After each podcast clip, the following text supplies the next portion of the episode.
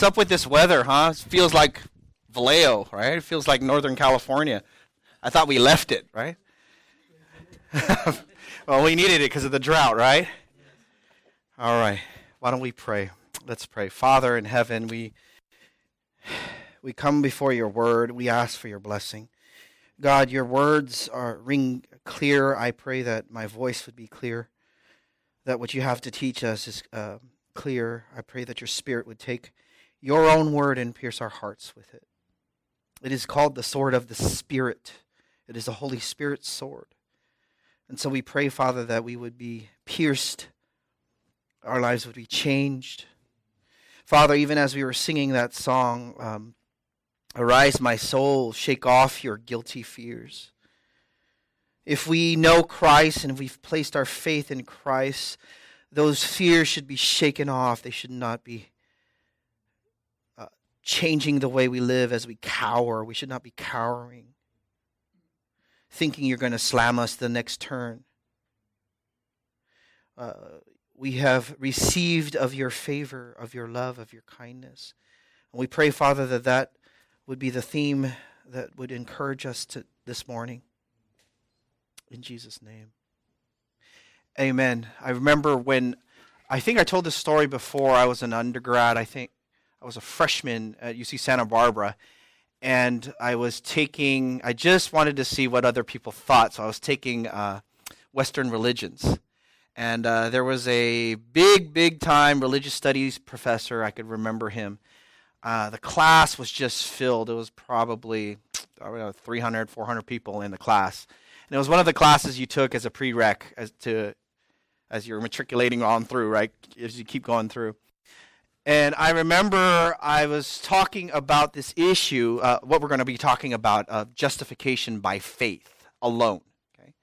Justification by faith alone. That is, that uh, because of faith, when God sees you, he declares you righteous, not because of what you have done, but because of the work of Jesus' of, of, the work of Jesus on the cross and all that he's done as a righteous in his righteous life. And so as I was talking to him, I remember we were talking and I um, he said he he loved the scriptures. He said he studied the scriptures. He said he knew the Greek and the New Testament and he studied some Hebrew for the Old Testament. And I said, Well, are you a Christian? And he said, Well, no, I'm not a Christian. I said, Well, why not? You see what the text says, you see what the Bible says. And he said, I just, and I could see him sweating. And this guy was in his 60s. He started to sweat as me, this low life freshman, was asking him these questions, right? He said, I, I just can't believe that all you have to do is believe. And I looked at him and I said, That's what the text says. He goes, I know that's what the text says. The plain reading of the text says that. But he says, But there's got to be something more. I've got to do something. I know I got to do something. You know, and sadly, I never knew if he ever did turn to Christ, but sadly, at that moment, this guy who had his PhD in in um, the New Testament went through all through seminary. Went through uh, he went through this uh, seminary that didn't teach that Christ was the only way to salvation, right? Who, t- who was a teacher of over 400 students who had pull and influence. This lowly freshman was asking him, "Are you saved?" And he could not say if he was saved. And I said, I know I'm saved. And it's not because of me, it's because of Christ. And I don't have to worry or I don't have to fidget and I don't have to guess at the end of the day what's going to happen. I know that my Savior is tied to me and I'm tied to Him. And that's what this text is talking about. If you notice in Ephesians 2 8 and 9, it's a famous verse. We always go here, especially when we're sharing the gospel. In Ephesians 2 8 and 9, it says, For by grace you have been saved through faith, and that not of yourselves, it is a gift of God, not as a result of works, that no one should boast. We know that as we are going down through this series of Ephesians chapter 2, we know that uh, this has been broken down. Uh, that God gave this passage to you this morning so that you would live a Christ glorifying life to its fullest. That's why God gave this whole passage. We remember in verses 4 and 5, just as a by way of review as we are kind of trekking down this chapter, verses 4 and 5, uh, we said that you should walk righteously because God resurrected you. You remember that? Walk righteously because God resurrected you. Verses 4 and 5. Remember, it says here, He made us alive. And so, this theology of regeneration ought to impact how you live. If Christ has indeed changed your heart, you will live as someone whose heart has been changed. Secondly, uh, just by way of review, we said focus heavenward because God raised you, and that is the doctrine of glorification. That we would not get stuck in the doldrums of this world, the monotony of this world, the routine of this world. Or maybe we would have false views of ourselves, false views of the way we look at ourselves, that uh, maybe we are lesser in the kingdom of God. God doesn't say that. He says, You are raised up with Him, seated with Him. What does it say? in the heavenly places in Christ Jesus. But this third one, this third one is so important. Even Martin Luther, the, ref, the great uh, reformer, he said that justification by faith, and this is what the doctrine is teaching, is the article by which the church stands or falls. And I think he's right. I think he's right. So the third point, verses 8 and 9, we can say, trust confidently if you're following, there's some notes. If you want some notes in the back, it says, Trust confidently because God rescued you. Trust confidently because God rescued you. And here, verses 8 and 9, this is the doctrine of justification. Now, um, on your notes, there's a chart there. Uh, you remember we've been working off of this chart. Look at this chart here, and um, I think it's a good visual for the order of salvation. Remember, it says here we start off in election that God chose us before the foundation of the world. That's in Ephesians chapter 1. Then the gospel call came out. And we remember we're talking about re- regeneration. As the gospel call comes out, as you hear the gospel as a child, as an adult, as a college student, someone is sharing the gospel, that is the word of God to you, and the story of Christ and how he died on the cross for your sins. What happens is, as you hear that, the Holy Spirit comes and regenerates you. When you are regenerated, you have faith. And when you have faith, God looks upon your faith, and this is the basis of, of his salvation, and this is what we're going to talk about today. He looks upon your faith and he declares you not guilty. He declares you completely righteous. They are legal forensic terms, right? Here, look at verses um, 8 and 9 again. He says, in verse 8 for by grace you have been saved through faith and that not of yourselves and so the whole heart of this sentence and the whole heart of verses 8 and 9 is you have been saved you have been saved uh, the meaning simply for saved here, we usually take it for granted. Are you saved? Are you saved? Are you saved? We take it for granted sometimes. But the word there for saved means to preserve from harm, to rescue, to deliver. And here, clearly, it's from judgment. We see it from verse 2. Remember, you were dead in your trespasses and sins. And the, the form of the verb I'm just going to give you this grammar. Please forgive me. I'm going to give you grammar, okay? You got to know a little bit of grammar. The form of the verb is in the perfect passive. And the reason why this matters is because the perfect in the Greek, what that means is it's a past event with ongoing results. Okay? So it happened in the past in your life. You were saved. There was a moment in time where this transaction has taken place. There's a moment in time where you had faith. It could have been in your bedroom. For me, it was in my bedroom, right? It could have been in uh, while listening to a sermon. It could have been. I was talking to this guy uh, yesterday from England. He said someone shared the gospel at Vacation Bible Church, and I was young, and I heard the gospel, and I don't know what day, but it was then I had faith in Christ. It was a past experience that has ongoing results. Ongoing results. And then it's a, in the passive voice. What that means simply, brothers and sisters, is that God did the action to you. I know that sounds very simple. Uh, give, let me give you an example, okay? Instead of uh, me saying, I hit the ball, that's a very active voice. I hit it, okay? If I were to say the ball was hit by Angelo, you would understand the ball had no action in and of itself. The actor on it, the agent was me. Okay? And so what God is saying is salvation is of me. You understand? You don't save yourself. Okay? If I'm drowning and I don't know how to swim, I don't say, Give me something so I can save myself. I say, Save me. I need help. Right? So God uh, did this action upon you.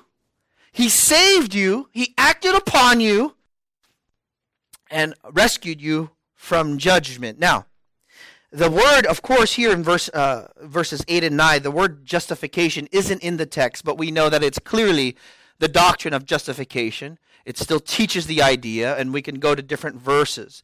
Um, notice he says here, verses 2, 8, and 9, For by grace you have been saved through faith. Simply and very clearly, this is what justification by faith is. And Paul teaches this elsewhere. Go with me to Philippians chapter 3. Philippians chapter 3. Notice he says here in verse 9, Philippians chapter 3, Paul is saying, Verse 8 More than that, I count all things to be lost in view of my surpassing value of knowing Christ Jesus my Lord, my Lord, for whom I've suffered the loss of all things, and I count them but rubbish. Paul had an accomplished life. He says they're but rubbish. The word there for rubbish, if you if you know, is the same word for dung.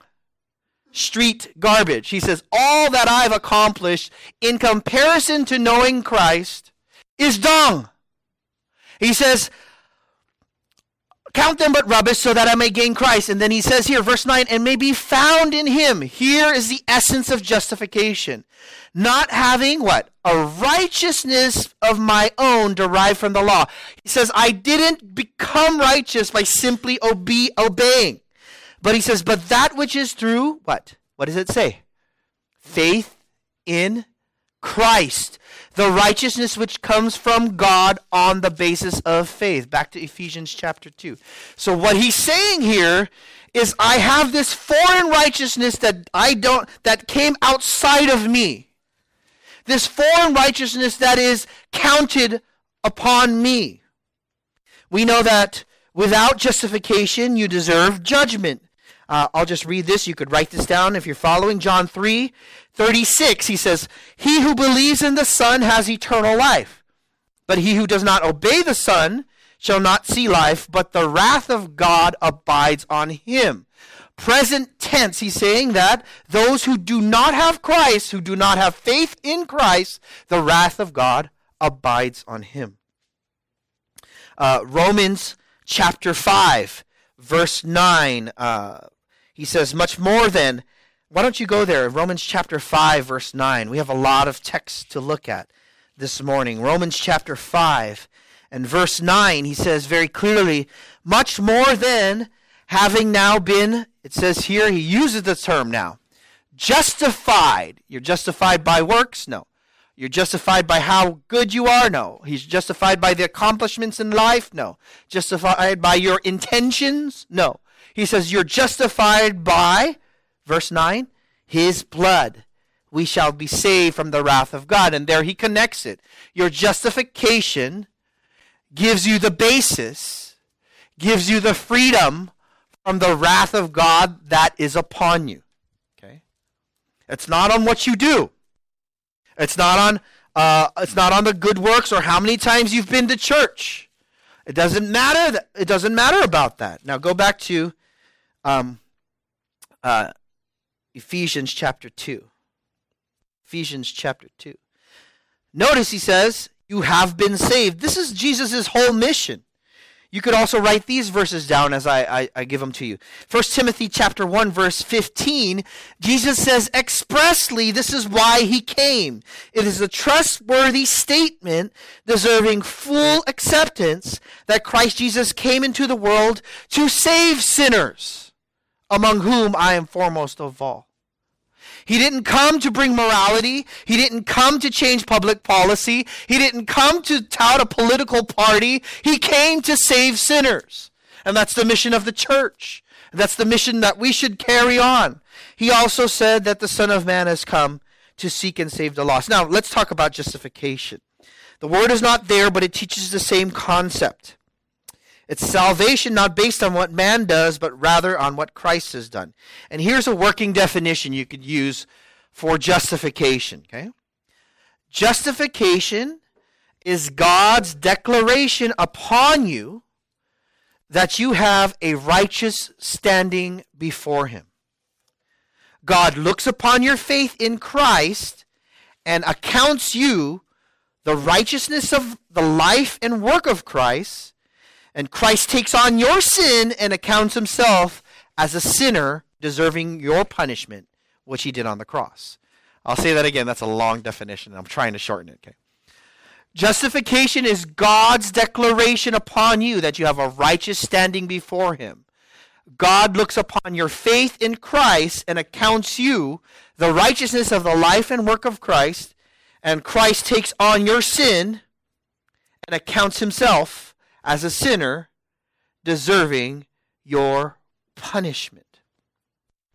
Uh, look at Romans chapter 3, major verse on it. Romans chapter 3. Romans chapter 3.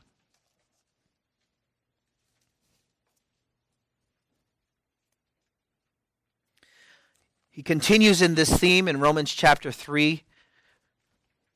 I'll start in verse 19. He already indicted all of mankind, Jews and Gentiles, the whole world. And so he says in verse 19, Now we know that whatever the law says, it speaks to those who are under the law, so that every mouth may be closed and all the world may become accountable to God. Because, and here he says this, because by the works of the law, no flesh will be justified in his sight for through the law comes the knowledge of sin. And what he says is that age old belief of what the world thinks is not true. You go down the street and you ask them, Well, if you were to die tonight, where are you going, heaven or hell? And they invariably, well, occasionally some people will say, I'm going to hell, and I know it, right? But most of the time, people will say, I'm going to heaven. And you ask them, What is the basis? What is the justification? I dare you. Go ask people. Go ahead. Ask them. Why do you think you're going to heaven? And they usually say this. What? What do they say? Well, I didn't kill anybody. Or I'm not as bad as that person.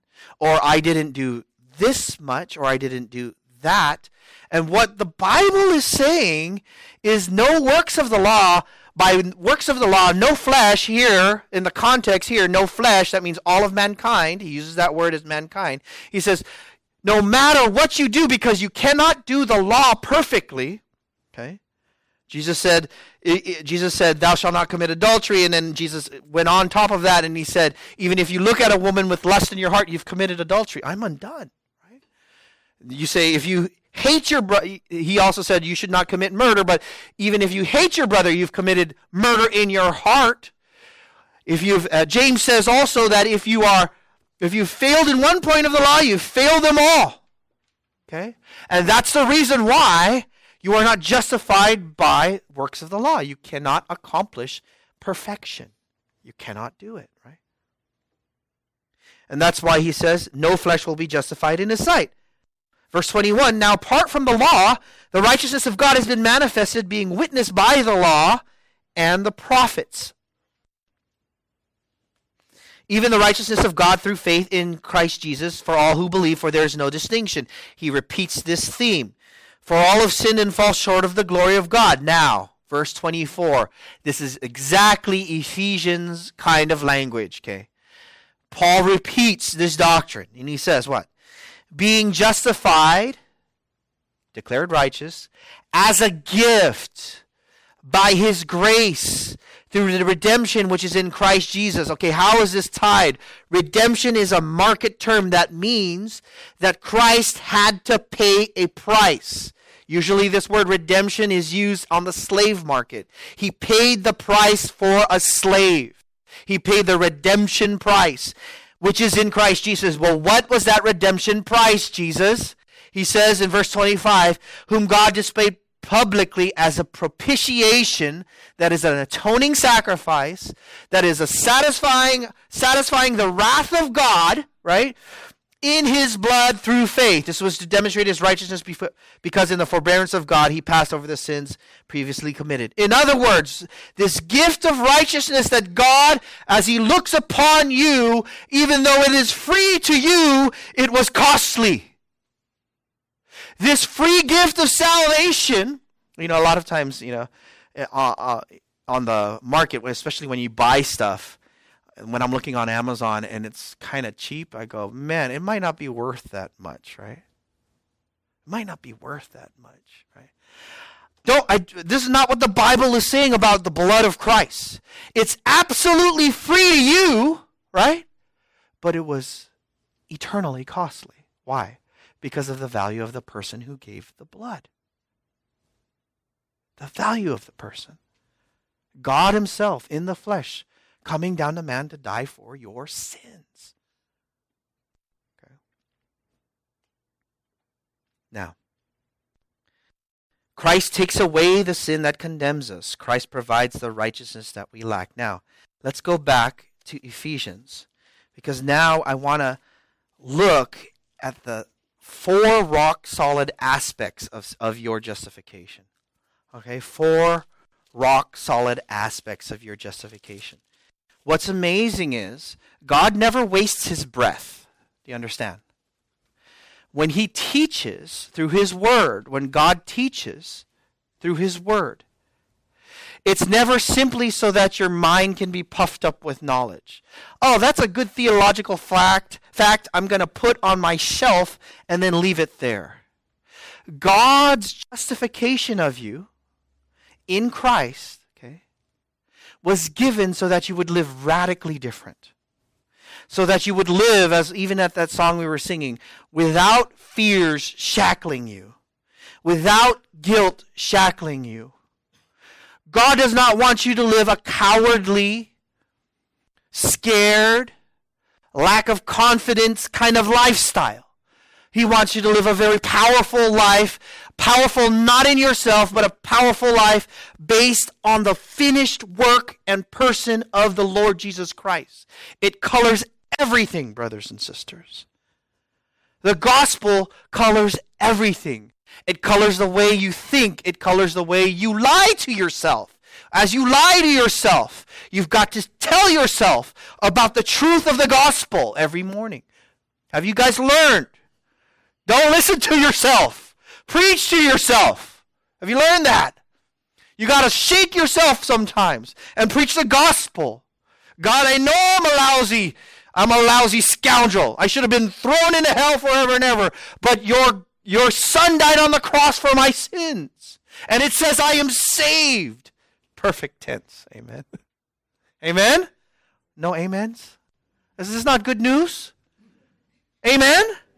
Amen? So, four rock solid aspects of your justification. Why is it rock solid? What are reasons that you can be confident? This is rock solid. First, your justification was motivated by God's heart. It's motivated by God's heart. He says this little phrase, for what?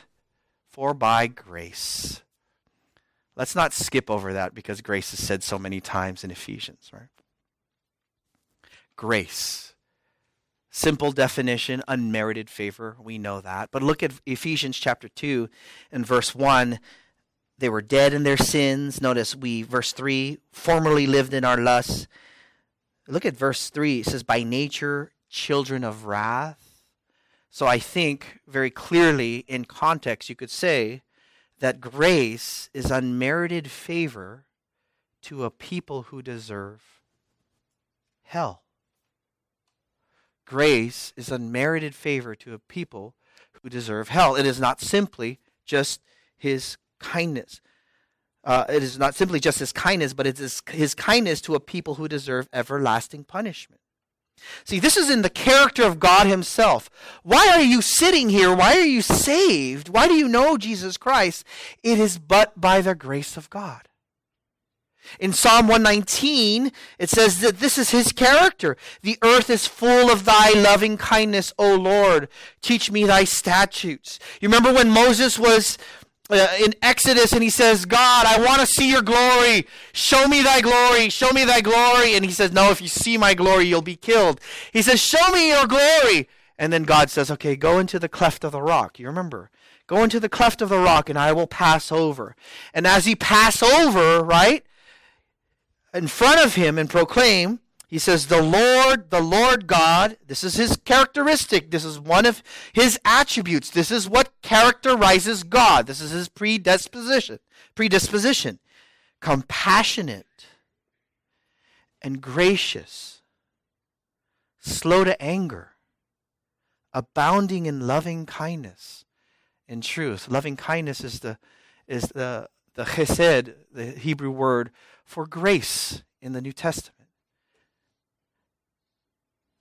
What brought about your salvation? Where did it where was it motivated out of? It was motivated out of the very heart of God himself. He's kind. He's gracious. Sinclair Ferguson said it this way God is not gracious to me because Christ died for me. Christ died for me because God is gracious to me. You get that? It's based on the very heart of God, not yours. We love because He first loved. What is it? We love because He first loved us. This love is not some nebulous, hazy, undefined, ambiguous fog of warm feelings. It is concrete, rock solid, steadfast, immovable is grace to you, believer. Amen. Oh man, this this gives me strength and this gives me confidence when relationships fail me. You know? When you have a friend betray you. When you have does that happen? It absolutely does. When people who say they're going to come through, they don't come through. I know that God has grace for me. Amen. Amen. Secondly, What's another rock solid aspect of your justification? What's another rock solid aspect? Your justification, number two, is united by God's bond. Okay? Your justification is united by God's bond. And he says, look at verse 8 For by grace you have been saved. And then he has this phrase right after. It says what? Through faith, or by instrumentation by way of faith. Through faith, connected by faith. Faith is not just belief, okay, in the text, in the New Testament. Faith, sometimes we say, well, that means just believe in Christ. That just believe in Christ. When it comes over to the English, sometimes we have a, a low viewing view of what this means. Kind of like, I believe the Chargers are going to stay in San Diego kind of thing. You know what I mean? It's not really based on fact. Maybe it's just your opinion. Maybe it's your heart or something like that, right? Uh, it's just feelings that may flee. Faith is a believing trust. Okay?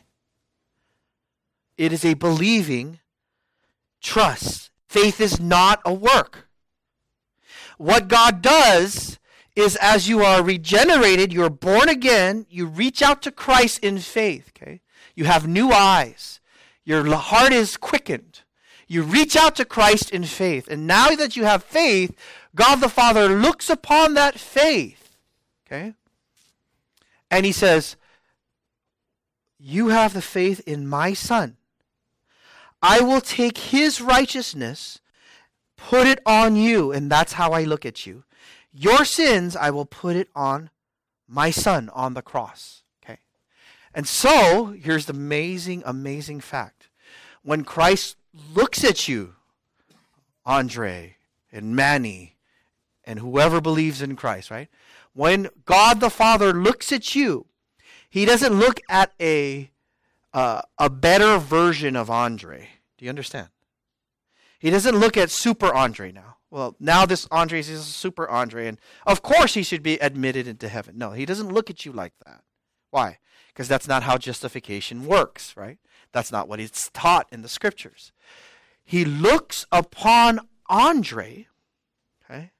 He sees that he has faith, and he looks at the righteous life and the death of Christ himself, the purity and the holiness and the merit that Christ earned on the cross, right? And he says that same merit, that same holiness, that same righteousness of Christ himself is what I count on Andre. You see? So when he looks at you, he looks at you as the very righteousness of Christ himself. Look at Romans chapter 4. This faith is not a work. Okay? It's not a work. You don't earn this. It is a heart response to what God has done. Okay? In Romans chapter 4. Romans chapter 4. And I'll prove to you it's not a work. Okay? Some people say, well, you have to work it. No, no, it's not a work. Ephesians, I mean, excuse me, Romans chapter 4. I'm going to start in verse 1. Notice he says here, What then shall we say that Abraham, our forefather, according to the flesh, hath found? For if Abraham was justified by works, he has something to boast about, but not before God. And he's talking about the same theme here. If in fact justification before God, being declared righteous, is by something that we do, then Abraham's got it. Okay? Abraham's got it. But he doesn't. For what does the scripture say? And then he quotes Genesis. Okay? Abraham believed, you notice here, okay? Abraham believed God. What does it say? And it was credited to him as righteous. He, so he looked, God the Father looked at Abraham, and Abraham saw and believed in the promises of God and believed that the Messiah was coming through his seed, right? And as he looked on Abraham, he said, That faith is what's going to connect you to the righteousness of my son. Notice he says here, now to the one who works, his wage is not credited as favor, but as what is due. So he uses a very common, common metaphor. He says, if you do a job, you get paid. Did you know when you get your paycheck, you shouldn't say thank you, actually. That's what he's saying. Okay? Why? Because you're getting what you earned. You say thank you because you're a nice guy or a nice gal, right? But what he's saying is, when you do a job, you get paid. And he's saying here, if you are justified by grace, right? Or, excuse me, if you are justified by works of the law, then you don't need to even say thank you. Right? But he says that's not even the case. He says, in opposite of that, he says, but to the one who does not work, okay, this is this is exactly the definition of faith. The one who what? Does not work. You don't work for your salvation. Okay? Does not work. But believes in him who, who justifies the ungodly, his faith is what? Credited as righteousness. I remember I was teaching I was teaching this Bible study one time, and I had one of my relatives who just lived I mean, he just lived hard. He's just a gambler, womanizer, lived hard. I loved him. I shared the uh, I shared Christ with him all the time he was in our Bible study, and one of uh, one of the gals, she's a Christian, but I think she's got the gospel mixed up. I believe she's a Christian, but I think she's got this very very important part of the gospel mix up. Okay, and my uh, relative, who really just lived like the devil. I mean, off the charts. Okay. He said, "Well, then, Angelo, how is anyone saved?" And I said, it is simply by faith in Christ. That is it, alone. He goes, That's it? I said, Yes, it is not work. And, brothers and sisters, as much as we believe that the gospel changes lives, you got it, and it sanctifies lives, as much as we believe that, we cannot, on the other hand, release the tension that the gospel is absolutely free. It is free. Amen. And if someone truly does believe in the gospel, their life will definitely change. Right? It it follows. Okay.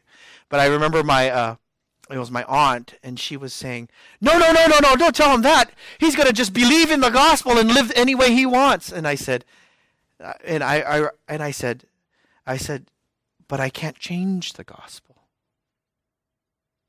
The Bible says it's free. You don't work for it. Amen. And this is why, this is exactly why, for folks who, who get upset at you when, when I say, when they say, you mean to tell me that a, a serial murderer, before he goes to the electric chair, if he puts his faith in Christ and has faith only in Jesus Christ, you mean to tell me that he's going to be saved? I said, if he places his faith in Christ solely in the gospel, solely in the finished work of Christ, yes, he is saved. What? You mean to tell me that Mother Teresa, okay, who served her life in India, gave her life all for orphans, but did not believe, did you know this? She did not believe in the gospel. She believed in a universalism, that everyone was going to heaven. She did not have faith in Christ alone. You mean to tell me that Mother Teresa, who gave her life for orphans and spent her life doing good, but because she is an imperfect sinner and does not have the blood of Christ on her, when she dies, that she is going to hell? Yes. That is the gospel. And that's why, brothers and sisters, your only hope is in the gospel. Your only hope is in justification by faith alone. You could never do enough. And that's why the, the, the words on the cross by the thief, when he says, Remember me in heaven, Jesus says, Oh, I tell you, you will be with me in paradise. He didn't do a thing, guys. He didn't serve in church. He wasn't here every day playing bass, right? He didn't go through baptism class, church membership class. What do you mean? Jesus, how can you say that? Because he places his faith in me, and that's all you need. Oh, that gives me confidence. Does it give you confidence? Does it give you confidence? Why are you blaming yourself when you sin? It's your fault. Repent confess, turn back to Him. That's it. Why are you accusing yourself? God's not. It's over. Amen? Shake off your guilty fears. Thank you for that song, Andre. Right on, man. Right on. Amen. So, your justification was motivated by God's heart your justification is united by God's bond. Okay. This is his bond. It has to be faith. Here's another reason. It has to be faith. Why? Because it has to be a dependent attitude. Do you understand? It cannot be any other device. It has to be a dependent attitude on what God has already done. It is a, a, it is an offense to God when people deny Christ and reject Christ. Why? Because his perfect work is offered to you freely, and you say, That's not enough, I'm going to do it myself. That's why religious people are an offense to him. That's why uh, Jesus said, Woe to you, scribes and hypocrites and Pharisees, over and over. That's why he opposes the proud but gives grace to the humble. Why? Because you are rejecting the very work and the essence and the person of Christ himself. He offers it to you freely, and you spit upon it and you say, That's not enough. My filthy rags are better. It has to be a lowly grasping upon Christ through faith. Thirdly, Thirdly, in four rock solid aspects of your justification. Number one, your justification was motivated by God's heart, right? Your justification is united by God's bond through faith. Okay, um, I got to share one verse with you. Go with me to uh, Galatians. I think, I think Andre shared this verse. I think God wants you to get this. He says it over three times in one verse, okay? Galatians chapter 2. Galatians chapter 2 and verse 16. Okay, let's count how many times he says. Nevertheless, knowing that a man is not justified by the works of the law, but through faith in Christ. That's one, right? even if we have believed in Christ Jesus, so that we might be justified by faith. That's two. In Christ. And not by works of the law, since by the works of the law no flesh will be justified, right? That's three. He states it three times, right? You're not justified by the works of the law, you're justified by faith. Not by works of the law, by faith. Why do you think he says it that many times? Because it, it's dull in our minds. And even as you grow as a Christian, you've got to keep preaching this to yourself. Why? This is what happens. And sometimes you go to you go to churches, and this is exactly what happens. You believe in the grace of uh, grace of the gospel. You have faith in Christ, but then for some reason after that, the way maybe the church preaches, or maybe the manipulation that comes out, that they say, well, now you have to live your life of works. The gospel is free, your salvation is free, but now you got to do this, and you have to look like this, and you have to smell like this, and you have to be like this. You understand? And then the life becomes not this life free in the gospel, obedience because of gratefulness to Christ. Now it's obedience because unless I do this, people will judge me. Unless I do this, now that person's looking at me. Unless I do this, now I have this burden I have to carry when Christ has already said, I don't want you to carry that. I don't want you to live like that. I want you to live free in the grace that I offer. Amen? Go back to Ephesians. Ephesians. Ephesians chapter 2. Now,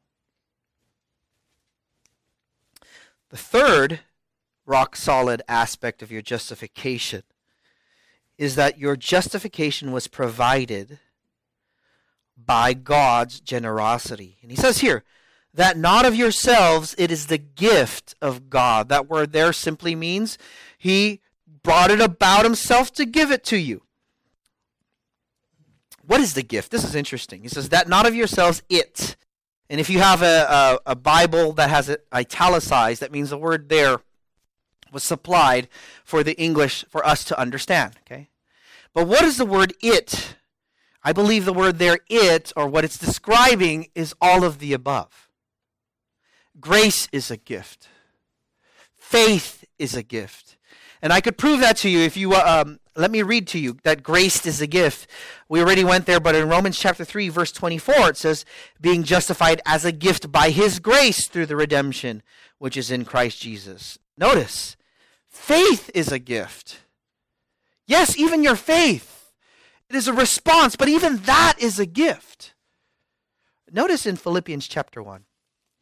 Philippians chapter 1.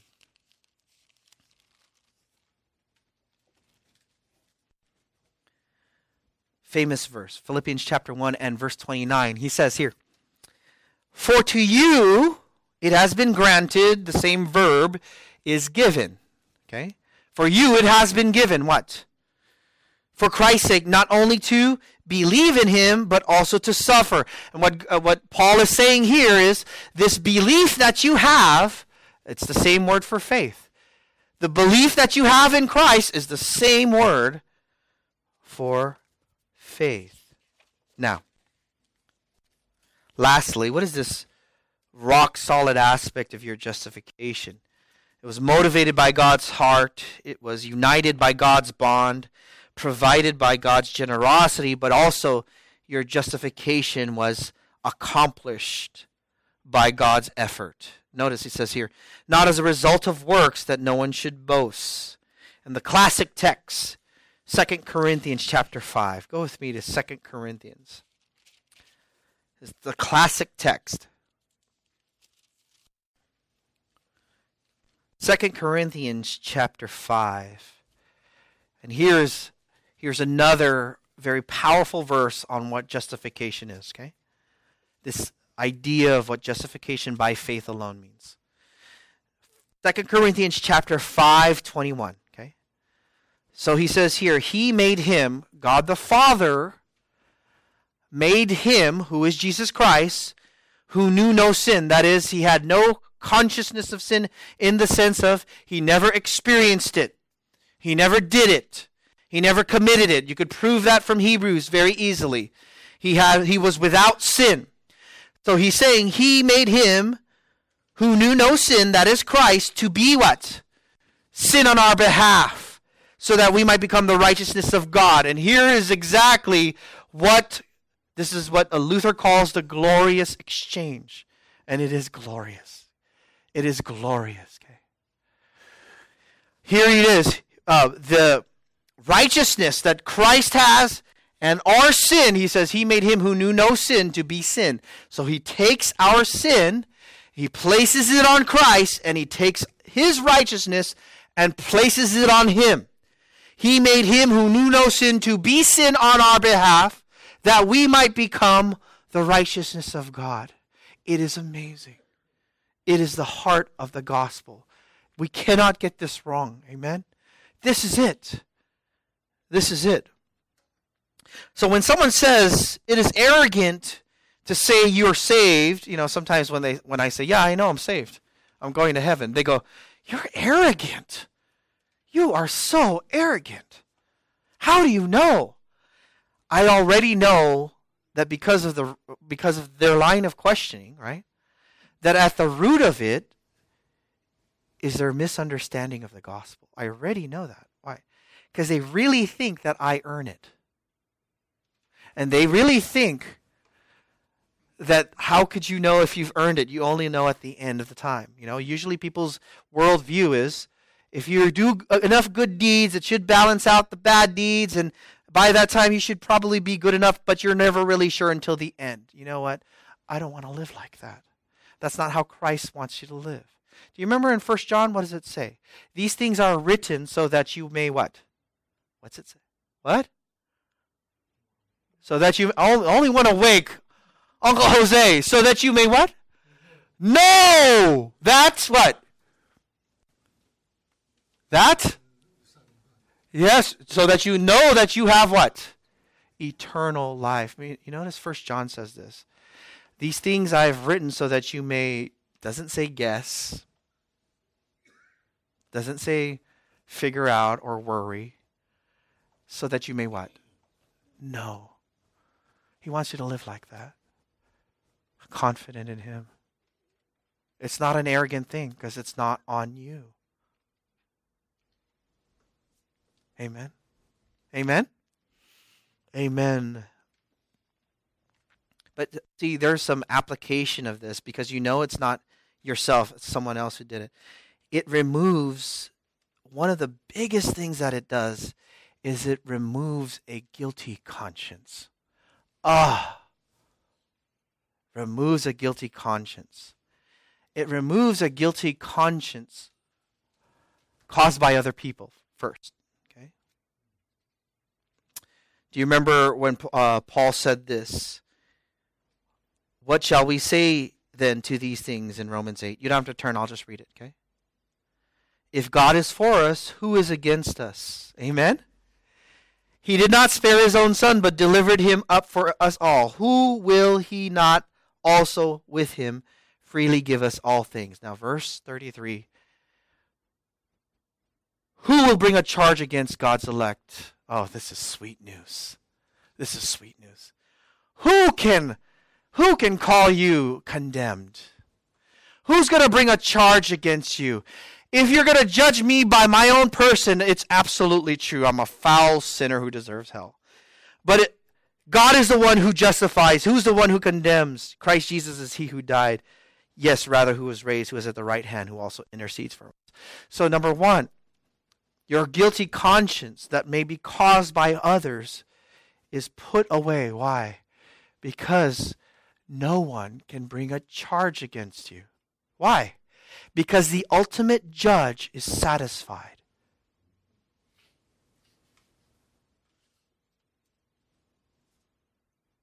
Secondly, it can free you from a guilty conscience from the devil himself. From the devil himself. Um, let me read you uh, Revelation chapter 12.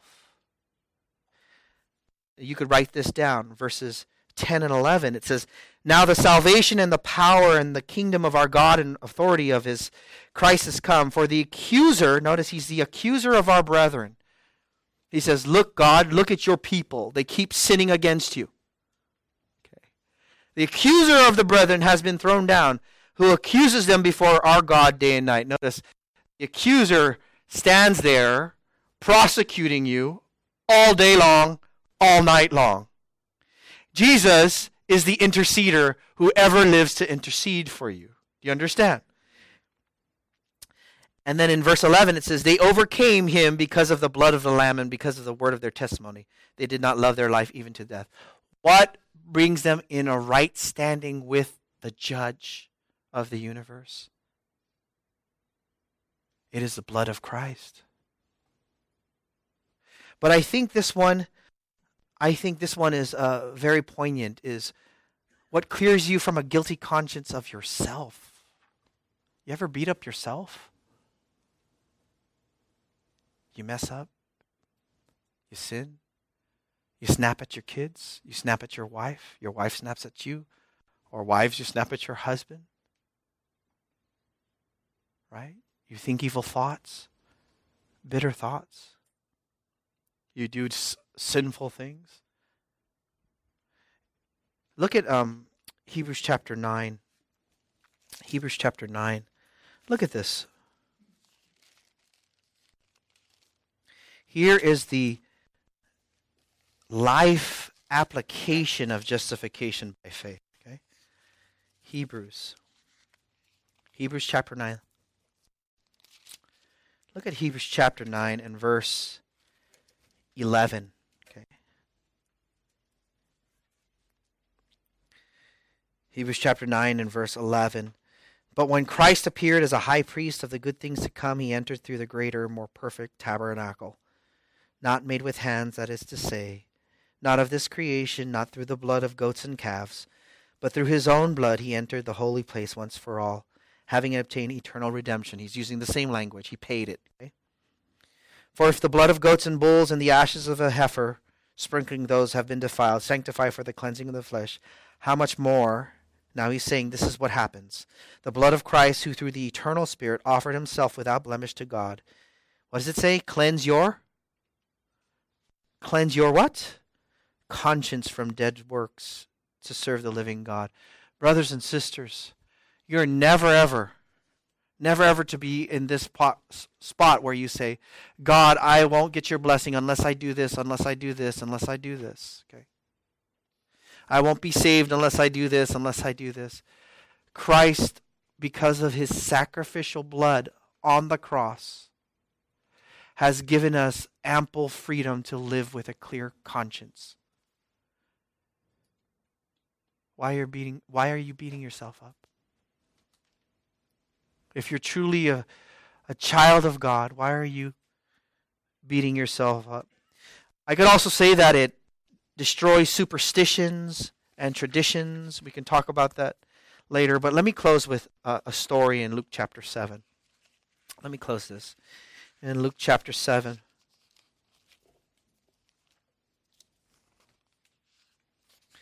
If you remember in Luke chapter 7,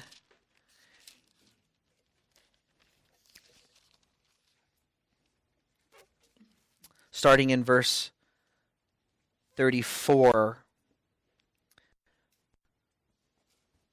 the Jews started saying, uh, uh, the ruling Jews at that time said, The Son of Man, verse 34, has become eating and drinking, behold, a gluttonous man and a drunkard, spending time with those they did not seem uh, they did not deem worthy. In verse 36 he says now one of the Pharisees was requesting him to dine with him and entered the Pharisee's house.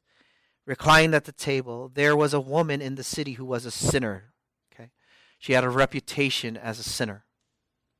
She was probably a loose, promiscuous woman. Okay? She learned that he was reclining at the table in the Pharisee's house. Now imagine, she knows she's a sinner. The town knows she's a sinner. She knows that when she comes in front of this religious leader, this religious leader is going to start with daggers in his eyes. What is this sinner doing here? What is this filthy sinner doing here, right? She learned that he was reclining at the table in the Pharisee's house. She brought an alabaster vial of perfume, and standing behind him at his feet, weeping, she began to wet his feet with her tears, kept wiping them with the hair of her head, kissing her, his feet, and anointing them with the perfume. You know what's what's amazing is throughout this whole story, Jesus never says, "Stop that, don't do that," because he's worthy of worship. Do You understand? He receives it. Okay. Now, when the Pharisee who had invited him saw this, he would say, "If this were a man, uh, was a prophet, he would know who this is and what sort of person this woman is, who is touching him." That she is a sinner. Implications How could he let a filthy sinner touch him?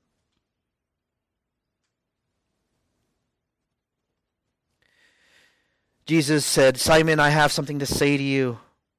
A moneylender had two debtors, one 500 denarii, the other 50, and they were unable to repay. He graciously forgave them both.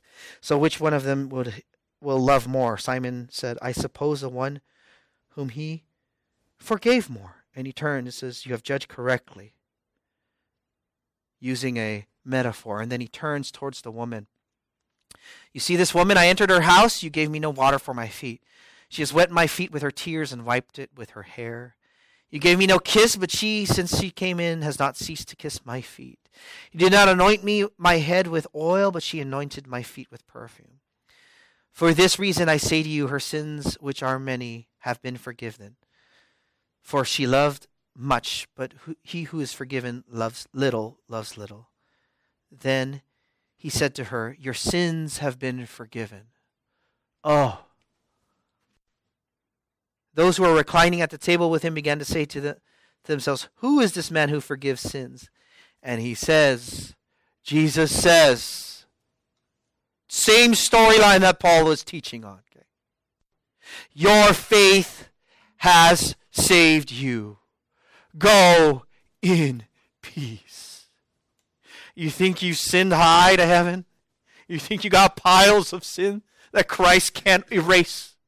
He takes your sin and throws it in the ocean. Amen. And you can be confident.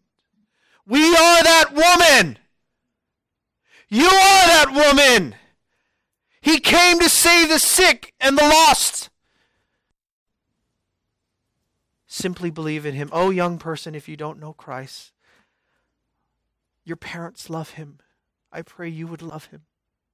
You can't earn it. You can't be saved because of your parents' belief in Christ. That doesn't save you.